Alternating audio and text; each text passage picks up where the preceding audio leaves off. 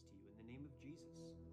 This Lenten season is an opportunity for us to pause and reflect, to put aside the things that hinder us from coming near to God and picking up new practices, new rules and rhythms that will help us recognize His presence and to touch the heart of God. Today is March 6th, and our daily reading comes from Psalm 139. I want to invite you to pause and pray through the passage with me, to slow down, to breathe, to be still. As you listen, perhaps your heart and your mind are piqued with something that you want to capture, a feeling or a phrase that you want to remember. Take a moment to pause the audio and write down what grabbed your attention so that you can ruminate and reflect on the heart of God. As we begin, get into a comfortable position. Perhaps cradle your coffee in your hands or place your feet squarely on the ground. If you're walking, perhaps shake out your hands and wiggle your fingers. Drop your shoulders and release the tension.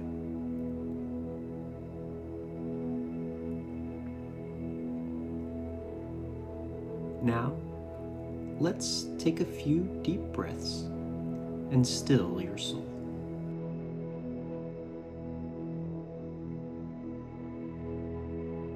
Psalm 139 You have searched me, Lord, and you know me. You know when I sit and when I rise. You perceive my thoughts from afar. You discern my going out and my lying down. You are familiar with all my ways. Before a word is on my tongue, you, Lord, know it completely. You hem me in behind and before, and you lay your hand upon me. Such knowledge is too wonderful for me, too lofty for me to attain. Where can I go from your spirit? Where can I flee from your presence? If I go up to the heavens, you are there. If I, if I make my bed in the depths, you are there.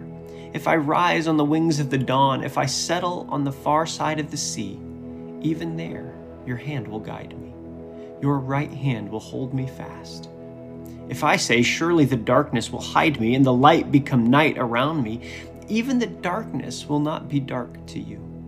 The night will shine like the day, for darkness is as light to you. For you created my inmost being. You knit me together in my mother's womb. I praise you because I am fearfully and wonderfully made. Your works are wonderful. I know that full well. My frame was not hidden from you when I was made in the secret place, when I was woven together in the depths of the earth. Your eyes saw my unformed body. All the days ordained for me were written in your book before one of them came to be. How precious to me are your thoughts, God. How vast is the sum of them. Were I to count them, they would outnumber the grains of sand. When I awake, am still with you. If only you, God, would slay the wicked. Away from me, you who are bloodthirsty. They speak of you with evil intent. Your adversaries misuse your name. Do I not hate those who hate you, Lord, and abhor those who are in rebellion against you? I have nothing but hatred for them. I count them my enemies. Search me, God, and know my heart. Test me and know my anxious thoughts. See if there is any offensive way in me, and lead me in the way everlasting.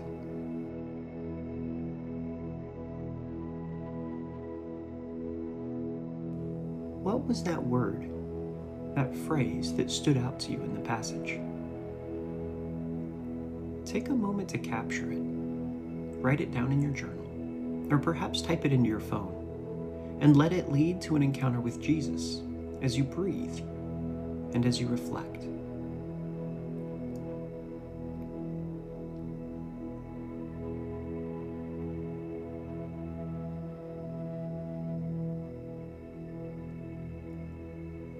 What does this say to you about the heart of God?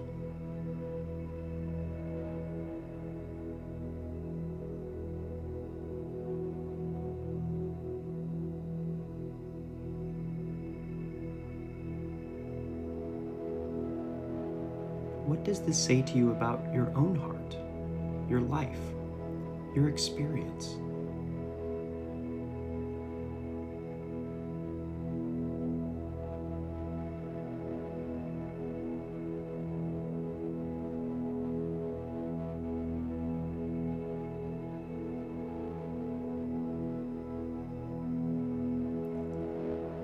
Take a few moments to pause and reflect.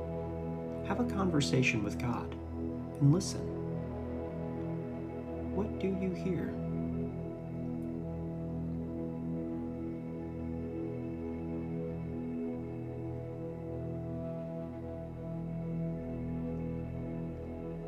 What is one way that God is asking you to respond? How can you apply this conversation to your life today?